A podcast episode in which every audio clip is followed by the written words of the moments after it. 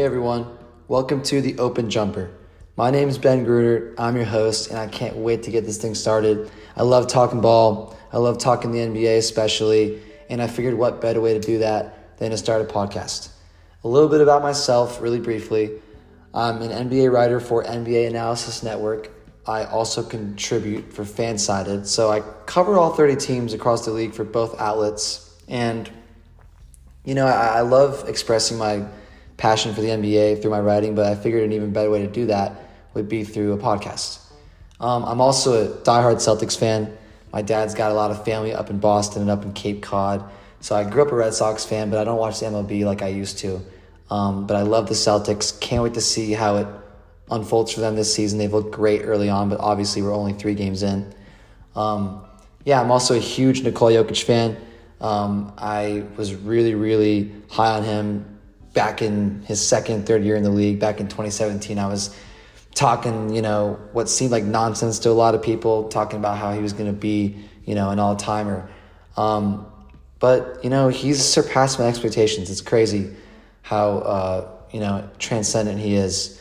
Um, the Denver Nuggets look great still, 4 0 this season. So we'll see how the season unfolds for them as well. As long as they stay healthy, they're probably the team to beat, um, at least out west.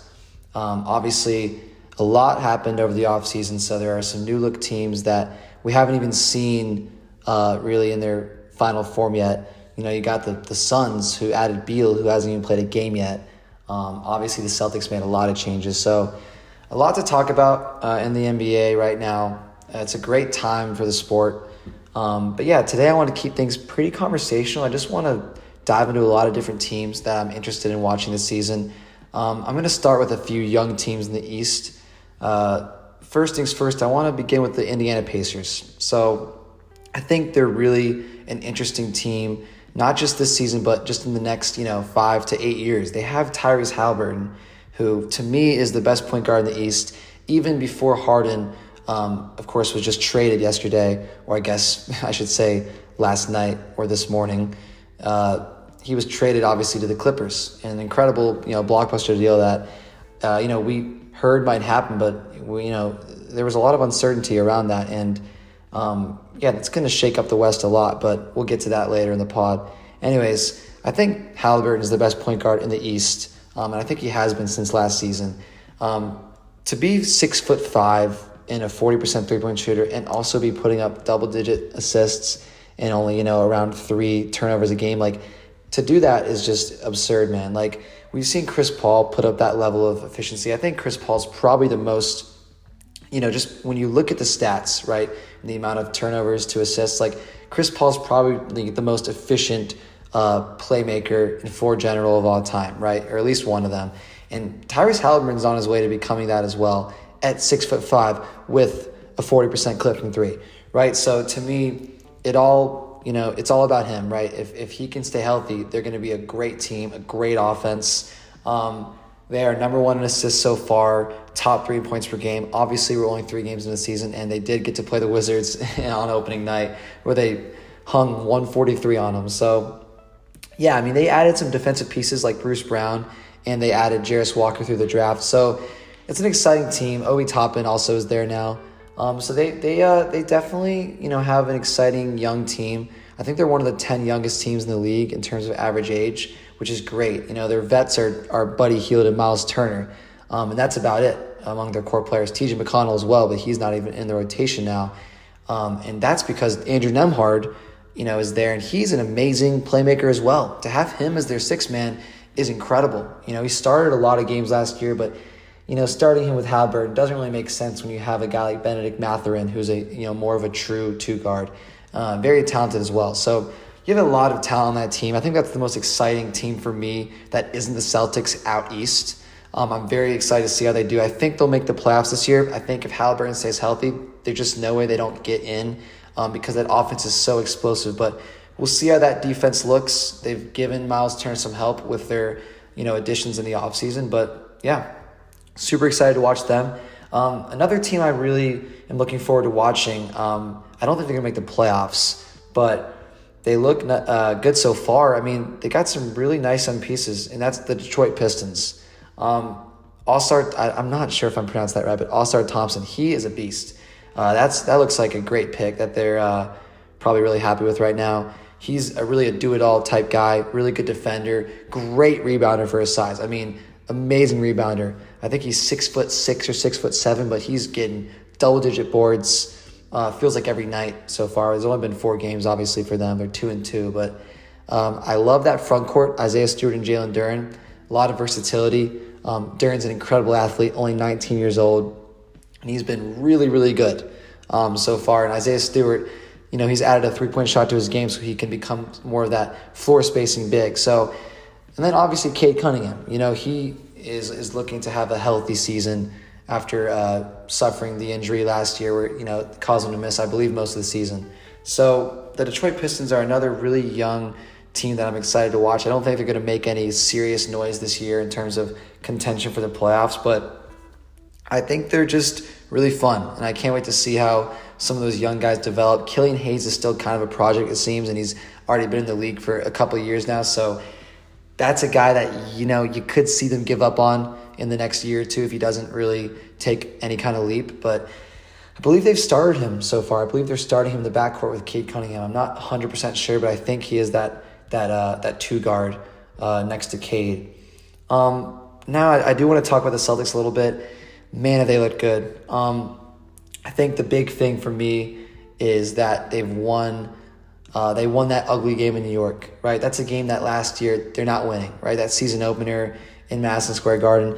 New York did kind of choke that game, right? They missed a lot of free throws, but Porzingis, man, what an addition. Um, you had a lot of Celtics fans really sad when Marcus Smart left.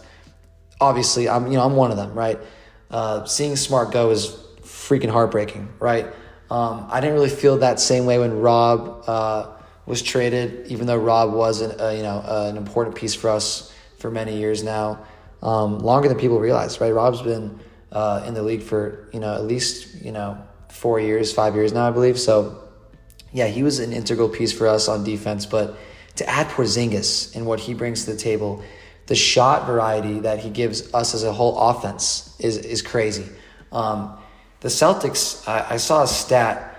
Uh, the Celtics were, you know, they were bottom seven or bottom six in post ups per game last year, like three a game.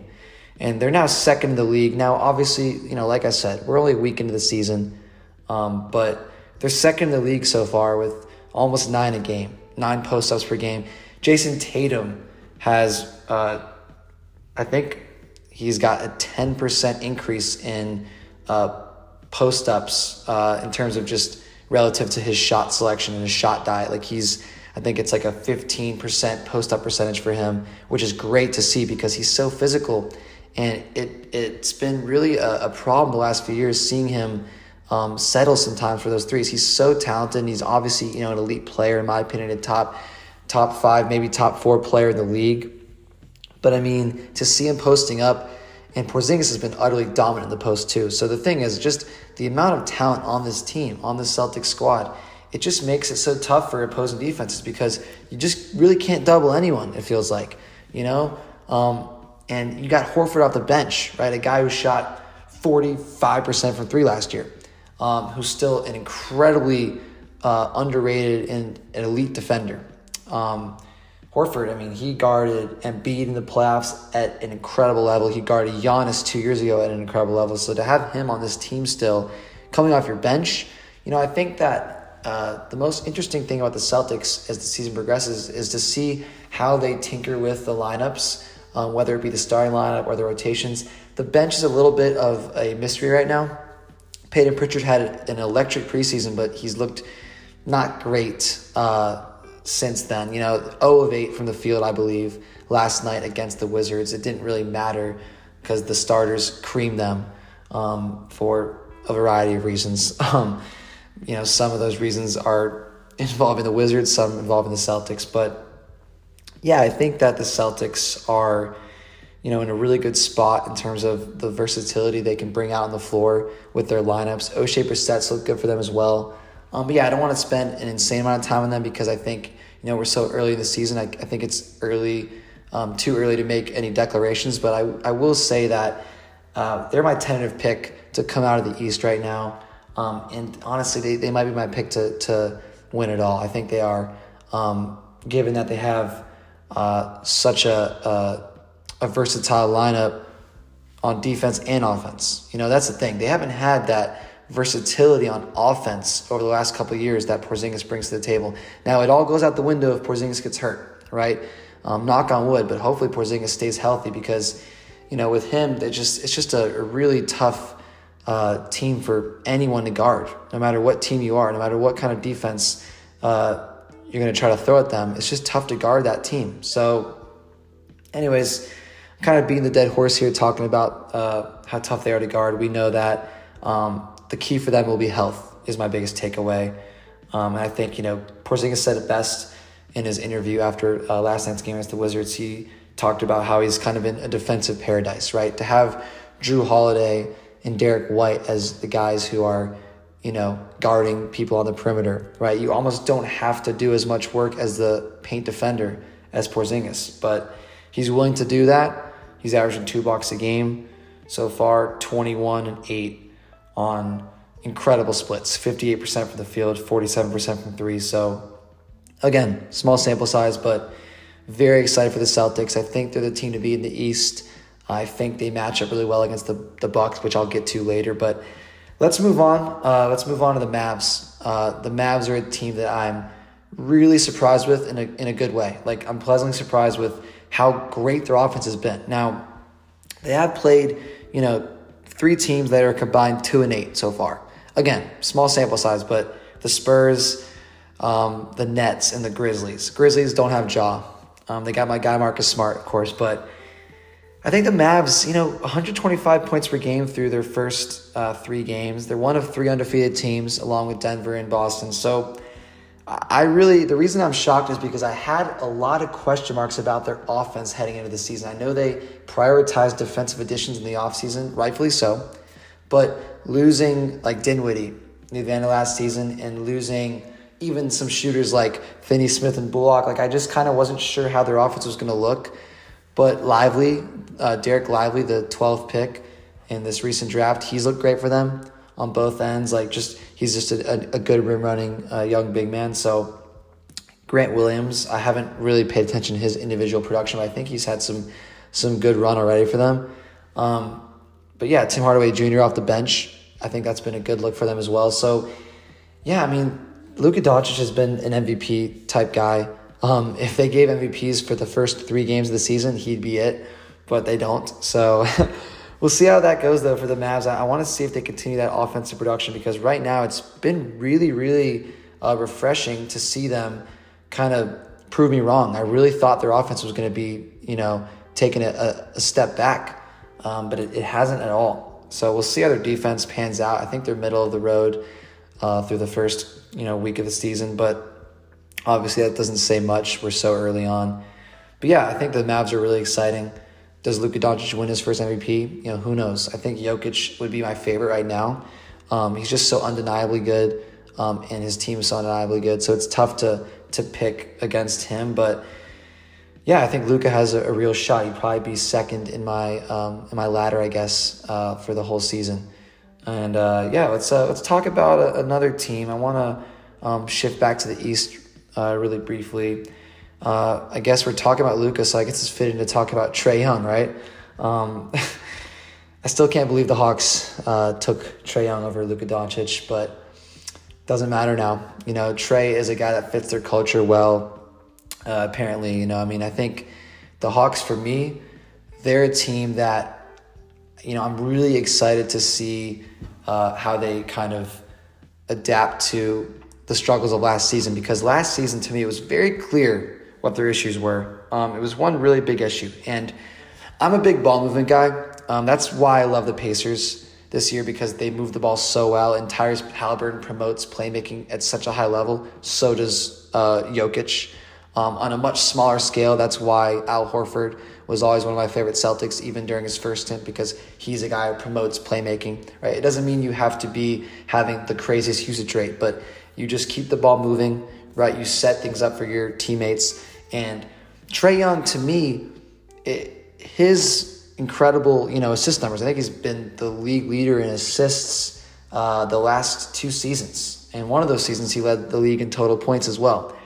But the problem with him is, I believe a lot of his assists come from just such a high usage rather than ball movement because I may be wrong, but I believe the Hawks were dead last in passes per game last year. Just dead last. Not in assists per game, but in passes per game, which is so telling to me to have uh, a guy in DeJounte Murray who averaged over nine assists the year before he came to Atlanta with San Antonio and Trae Young. I mean, you have these two guys, and, and, and it feels like they should be a great playmaking offense, but um, like on paper, but to me, all that they do a lot of the time is they run this really basic and stagnant and predictable offense where Trae gets that high pick and roll with Capela, and three guys just sit outside the three point line and just wait. And if it doesn't work, then he just kicks out to someone or you know picks up his dribble and just resets. And it's just so you know tough to watch because I feel like that team has uh, they have unfulfilled potential. So I'm excited to see if they can kind of figure it out. Um, they've had a really up and down first four games, which isn't surprising given that their offense is so volatile and so inconsistent, right? So they won their first, or sorry, they lost their first two games, won their next two games, including a win over the Bucks. Um, apparently, Onyeka Okongwu still owns Giannis Antetokounmpo. Not really, but he is one of the best defenders of Giannis in the league. Um, which brings me to my next point.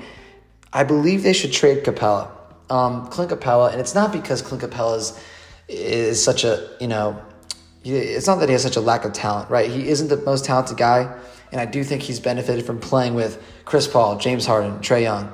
But at the end of the day, Okongwu's just better fit for today's NBA. He's so versatile. He can guard, you know, one through five better than Capela at least, right? and he's developed a three point jumper too. I think he shot 31% from three last year, albeit on, you know, really limited attempts. I believe he might have shot 15 threes all year. But the whole point is he's willing to develop his jumper and he can hit that, you know, 10 foot midi that Capela just can't hit. I mean, Capela can't hit free throws, right? So to me, Clint Capela, you know, a big problem is that his use is so limited for them on offense, right? So it gets them into that set where they're running this pick and roll it feels like every play. You know, obviously that's not the case, but it feels like it sometimes, right? Their offense is so predictable, and I think he's a big reason why. Um, I don't know what team would take him on. I don't know what value you can get for him, but I would not be surprised if he's gone by the deadline. I think Okongwu's the center of the future for them, and he's one of the be- he's probably the best bench big man in the league, right? Outside of maybe Naz Reid. Naz Reid's a very underrated scorer, um, playing some great ball for the Wolves. Interesting, interesting to see who like he ends up with in the future, right? If he stays with the Wolves long term, given their situation in their front court. But yeah, I think the Hawks, you know, they've got some issues in terms of that ball movement, but um, I, you know, I, I think they're high up in assists through the first four games, you know, as they should be, right? They have Trae Young, they have DeJounte Murray. So um, DeJounte Murray matched his career high, I believe, with 41 um, in a comeback win over the Wolves uh, in their last game. So that's going to be interesting to see, you know, if they can kind of fix those issues. I think, you know, it could be a locker room thing as well. Who knows? But yeah, I think that uh, another team to talk about in the East that, you know, I'm kind of unsure about is the Heat. And it's crazy to say that because they literally made the finals last year, right? The Miami Heat were awesome in the playoffs but they did have an historical jump in their three point shooting, right? Their three point efficiency was insane, especially against Boston. I don't want to sound like a salty Celtics fan, but I mean, they shot incredibly well, incredibly above what was expected of them on uncontested and contested threes. But they deserved it. I mean, those guys are dogs. But the thing is about the Heat is they, you know, they didn't get any of these guys that people thought they might get, right? There were even talks about James Harden going there, right? But you heard talks about Dame, of course, Damian Lillard, who of course went to Milwaukee, which we'll get into soon. And you heard talks about them getting Jrue Holiday once he was uh, traded to Portland. And of course, he ends up coming to Boston, which was amazing for Boston. But the Heat, they've lost Strus and Vincent. And Strus has looked like a huge loss given how well he's played for the Cavs so far. And Vincent, you know, hasn't played well for the Lakers, but in that Erik Spoelstra system in Miami, next to all those guys, he had really developed some serious chemistry. And you got Lowry, Kyle Lowry. You know, he's you know, he's, he's, he's old now, man. He's, he's 30, I believe he's 36.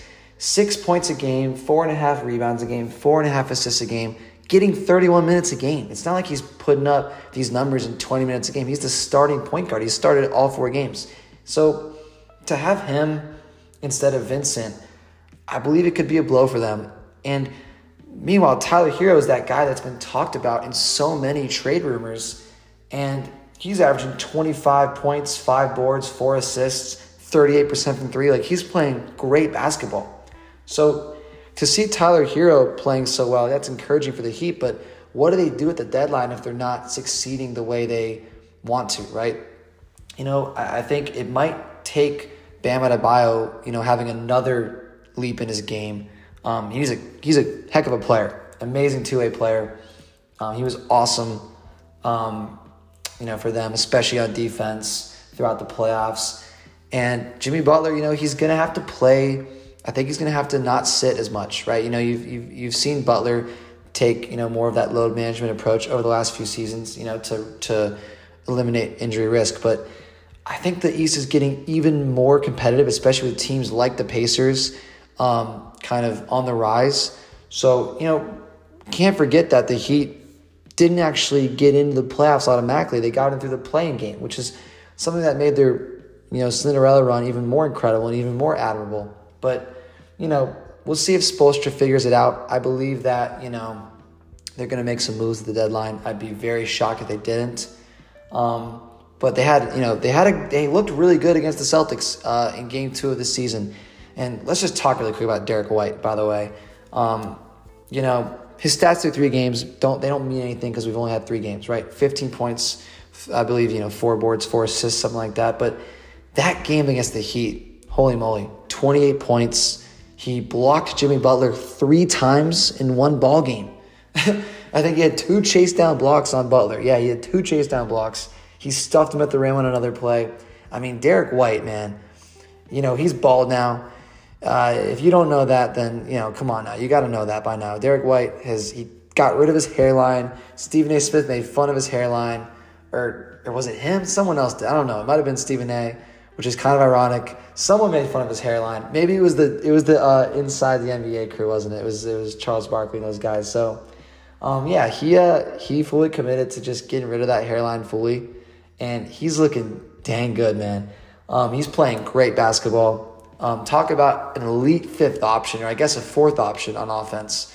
You know, he he he might take um, more offensive responsibility than Holiday on this team, right? Holiday's, you know he's getting up there in age. You know, Derrick White is still kind of, um, you know, entering or, or in his prime, right? So, Derrick White, shout out to him. One of my favorite players in the Celtics. I'd say he's my favorite player besides, you know, Tatum and Horford. Shocker, right? Jayson Tatum's my favorite player. Isn't that a shocker um, as a Celtics fan? but yeah, I mean, you know, it's going to be really exciting to see how Derrick White, uh, you know, plays the rest of the season. This could be a breakout year for him because he's gotten you know, heavy minutes through the first three games. Um, and he's never averaged 30 minutes a game in his career. And I think this could be the first year he does that. And if he does that, he could be an MIP candidate. And I'm really excited to see how it goes for him this year. But, anyways, yeah, great game against the Heat that the Celtics played. The Heat played well too. Um, they were hitting a lot of shots. Herro looked really good. Um, Kevin Love, you know, he usually plays well against us for whatever reason, and he looked pretty good in that game as well. So, um, yeah, we'll see how, how things unfold for the Heat, though, this season. I think they're going to probably find a way into the playoffs, but I don't think they're going to repeat their level of success uh, once they get to the postseason. Um, anyways, I want to talk a little bit about Denver as well. Um, I don't need to spend too much time on them. I think it's pretty straightforward when we talk about this team. Um, they're so good, so elite. Um, they're number one in field goal percentage through the first you know week of the season. Again, a small sample size, but honestly, it's not surprising considering they were number one in field goal percentage last year as well. Um, they're four zero. Oh. They a stat I saw the other day, which is crazy to me. They are twenty one and zero oh, uh, in games where Michael Porter Jr., Aaron Gordon, Jokic, and Murray all play at home. So in home games with those four playing, they're 21 0 against Western Conference opponents. Now, it's a little bit of an ESPN stat, they like to call it. a little nitpicky because it doesn't include games against Eastern Conference opponents. I remember they actually lost Game Two against the Heat in the in the playoffs, um, in the finals, but they're eight and zero oh in the playoffs against Western Conference opponents when those four play. But nonetheless, it's a crazy stat. They're so successful when they're healthy. Um, to me, that's the biggest question mark. Uh, people aren't really talking about it a lot, and I don't think people should be because I don't think it's fun to talk about injuries possibly happening. Um, and that's where I get a little bit of flack from my buddies when I talk about the Pelicans, right? Because I never expect a lot from the Pelicans over these last couple years due to their injury concerns. But injury history is a real thing. We see it a lot in the NBA. It affects teams, right? Just look at Gordon Hayward in Charlotte. You know, ever since he had that horrible injury with the Celtics. Um, but yeah, I think that Denver, you know, they had a really healthy playoff run, and that was something that they hadn't had ever in the Jokic era. So for them to be fully healthy last year was great to see. Let's hope they stay healthy, right? To me, the biggest concern is, you know, don't uh, overdo MPJ and, and Jamal Murray's minutes, right? Keep those guys from, you know, I think resting them on back to backs, take advantage of the fact that they're not all stars, right? Jamal Murray is an all star level player, but he wasn't an all star last year. And, and, obviously, the NBA, you know, during the offseason, they made a rule where all stars from the prior year cannot, uh, they can't rest games, um, or I guess it's two can't rest games at a time for a team. Um, but yeah, I, I, think that Jamal Murray, um, you know, if he can stay healthy, he'll have an all star season finally. Um, I think that's pretty obvious. But hopefully that team can stay healthy. I think the only thing that's in their way in the West is health. Um, I think the only way they could, you know, lose to anyone out west is if they suffer a major injury. So hopefully they don't. Um, you know, knock on wood. But uh, yeah, that's a great team. Denver, you know, to me they're the team to beat. Still, I think I need to see the Celtics do this for an even you know more sustained and uh, longer period of time. But I will say, I think Boston, you know, has the best chance of beating uh, Denver in a playoff series, given uh, the matchups they present. Anyways, let's talk a little bit about Harden to the Clippers. Amazing uh, Woj bomb, just crazy. I was actually still awake at 2 a.m., about to go to sleep. I had been doing some writing, so I was up late, and I'm about to go to sleep. I see that notification. I'm up for another hour talking with people on Twitter Spaces about it. And I don't even go on Twitter Spaces very often, um, as much as I used to at least. Now that the season's starting, that might change. But I mean, Harden, man, it, it was a you know it was a sticky situation with Daryl Morey. Um, we don't know all the details, which is you know frustrating, but you know we may never know. Um, kind of like you know the the Ime Udoka thing with Boston, um, but I think you know the uh, the the Sixers. A lot of people are reacting like they got fleeced. You know, given that Harden's an aging, disgruntled star, he is a star, obviously, but given you know the situation, you know you got you know legit draft capital out of him and a lot of role players, and you got off of PJ Tucker's contract, who I don't think they needed anymore at all. So I believe the Sixers were not losers in this trade. I wouldn't say either team lost the trade. I think the Clippers, you know, they did a great job though keeping Mann and Powell. I, I would say they still definitely win the trade, even if the Sixers don't lose it. Um, now you've got James Harden, Kawhi Leonard, Paul George, and Russell Westbrook. The question is, who do they start? Right? I think that's what really intrigues me. Do they start Russell Westbrook at the point guard position with James Harden at the two, uh, you know, or vice versa, either or, or do they bring Westbrook off the bench and keep Mann as the starting uh, two guard next to Harden? I mean, I think that you know either one's feasible. I, I have heard people talk about PJ Tucker starting for them. I don't think they should do that. I, I think the spacing um, from a shooting perspective uh, with Tucker and Zubac in the front court, I don't think that's great for them. Uh, I know Tucker can hit the three ball, but um, he's offensively limited in, in pretty much every other way. So I don't see them doing that. But to be honest, my biggest worry is Kawhi's health. I think Kawhi Leonard and you know Paul George as well, and even James Harden has suffered injuries throughout the last you know several seasons in the playoffs, right? With the Nets, you know his injury is the only reason why Brooklyn probably doesn't have a title now, right? That's probably the only reason they lost to the Milwaukee Bucks. But yeah, I mean Harden is is is still an elite playmaker. Um, he's a little bit more inconsistent as a scorer as he used to be, which is fine. Um, but unfortunately, I can see a situation where we get to the playoffs and the Clippers don't have two of their four stars, um, right? And, and you know, you could see a situation where Harden and Westbrook are playing just those two, you know, at their, you know, greater age now. It's not the Houston Rockets Russell Westbrook we're getting, right? He's still a very capable player, but, uh, you know, you're getting Westbrook and Harden in the playoffs with Kawhi and Paul George out. I can see that happening 100%. I don't want it to happen, of course, but unfortunately, injury history is a real thing, and we got to, you know, accept that. I think even if they're healthy, though, I, I don't, I don't see them beating – uh, Denver. I think Denver's size. I think Denver's you know versatility. I think they're you know the incredible play of Jokic. I believe you know as long as Jokic has supporting cast, I don't see anyone out west beating him. You know, and I think you know in the East, like I said, I I, I think only Boston has a chance against them, and that's only because of just how loaded they are, right? And if they had any different of a team, right? If Boston hadn't gotten Holiday or hadn't gotten Porzingis, I think you'd have to pick Denver. Um, but because of the additions Boston made, I, you know, I might be leaning the Celtics. You know, there might be some bias there. I'll admit it. But either way, I'd be I'd be obsessed with Denver playing Boston in the finals. We were so close to that last year. I really thought it was going to happen. I had been saying it was going to happen for months before the playoffs. The Miami Heat proved me wrong, of course.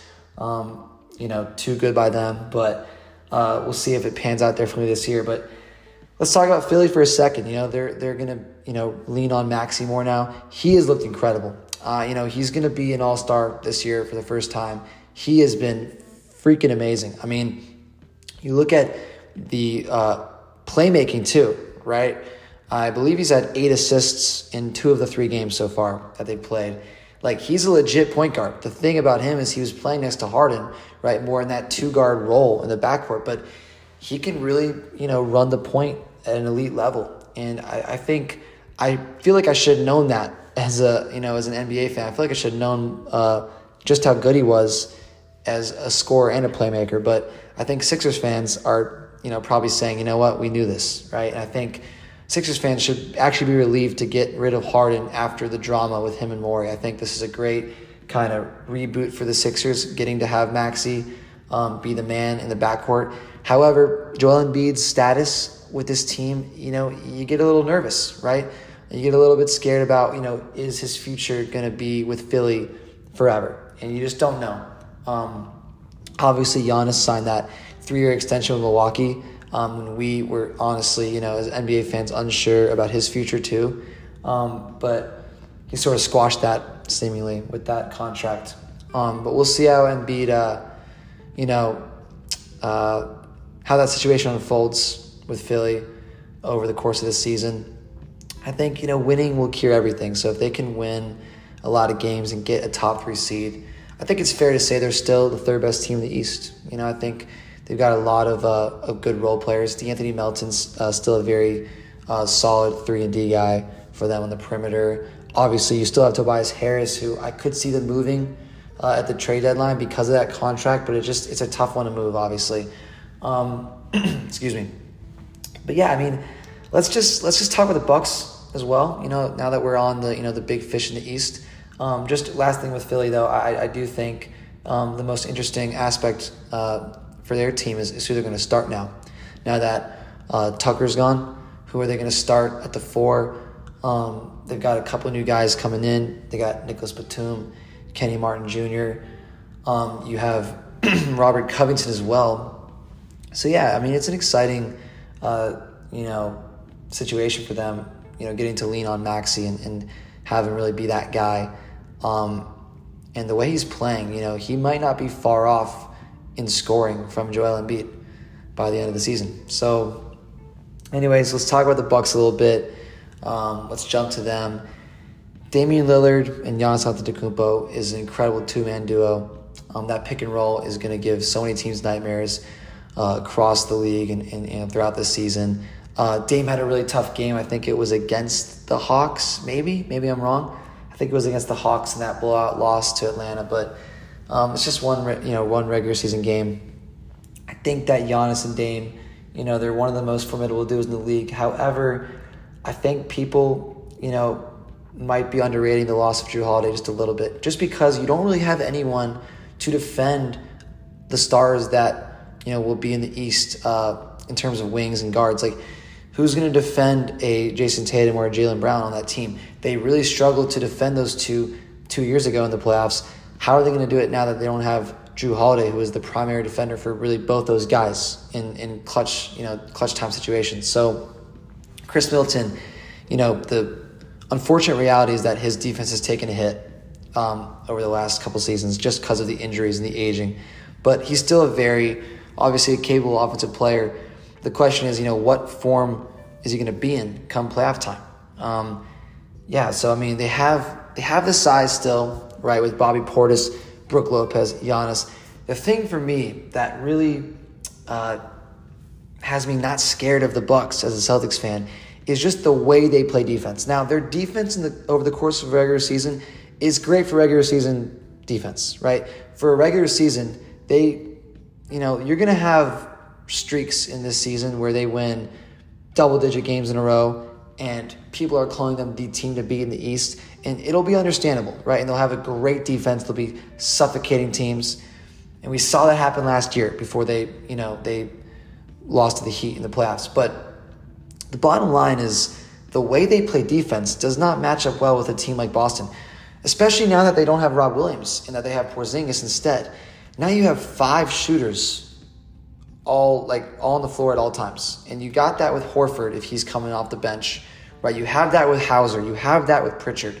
So you have spacing no matter what lineup you're bringing out there. It feels like, you know, outside of you know bringing out the third string big and Luke Kornet, uh, you know, who I I doubt he even will be seeing minutes come playoff time.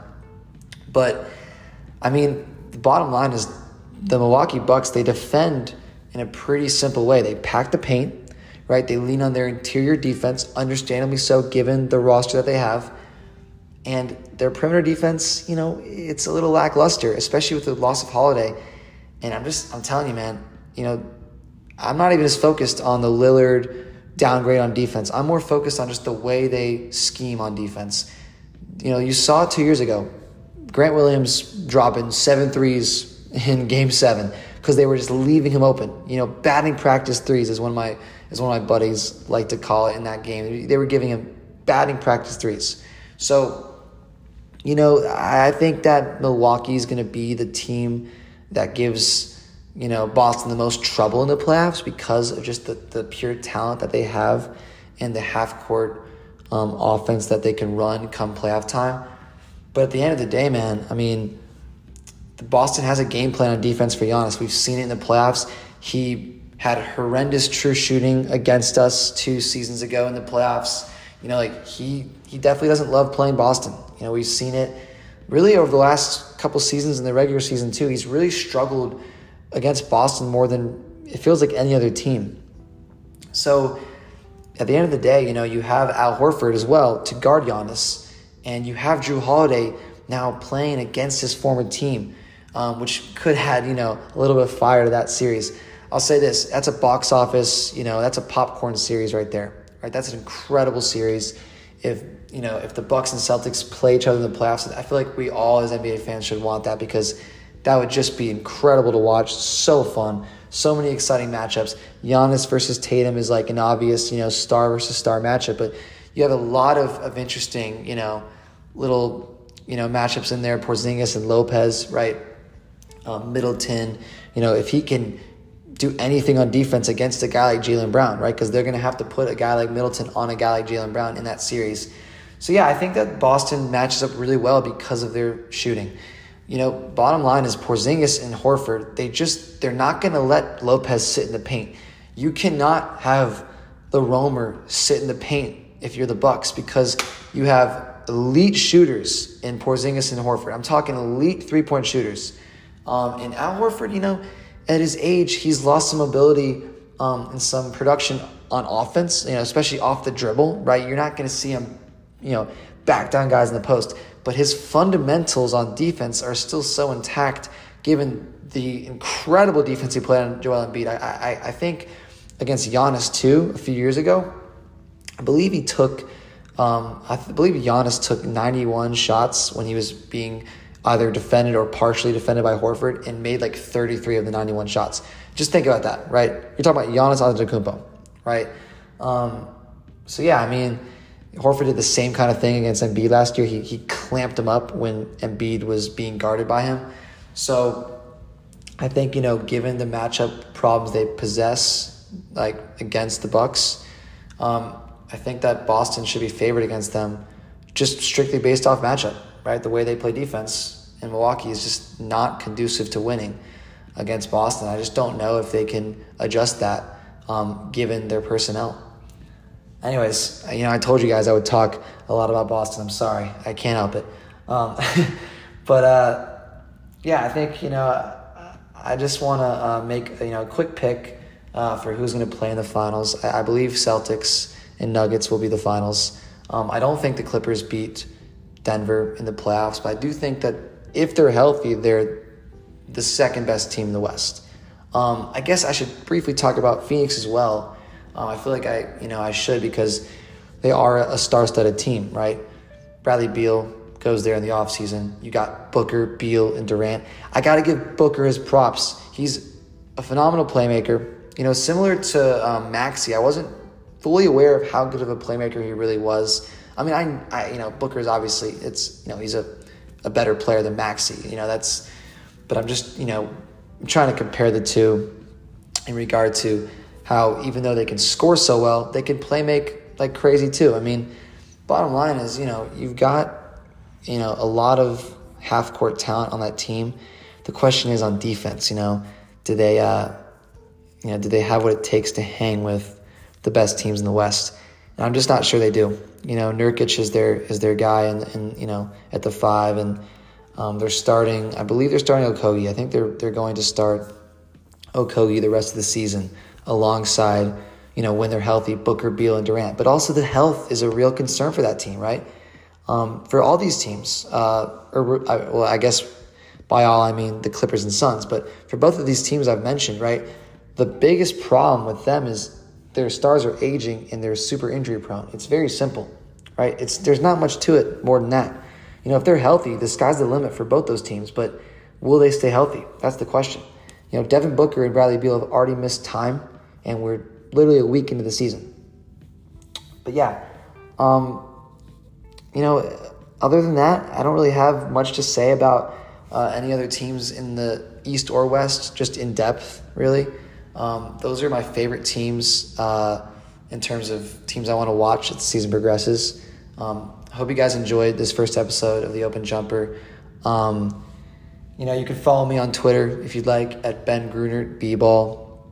Uh, I just, you know, I, I, love talking hoops. So if you, uh, you know, got a space on there um, that I can hop into, I'll, I'll, you know, I'll be in there as well. This is that's really just for the guys that know me um, and that I talk to about basketball on a regular basis. But uh, yeah, uh, I love doing it today uh, getting this podcast started. Um, you know, make sure to uh, you know catch some NBA action tonight. Um, Boston Celtics uh, do not play, so I don't know how much uh, investment I'll have in tonight's games. But um, yeah, thank you guys. Have a great day.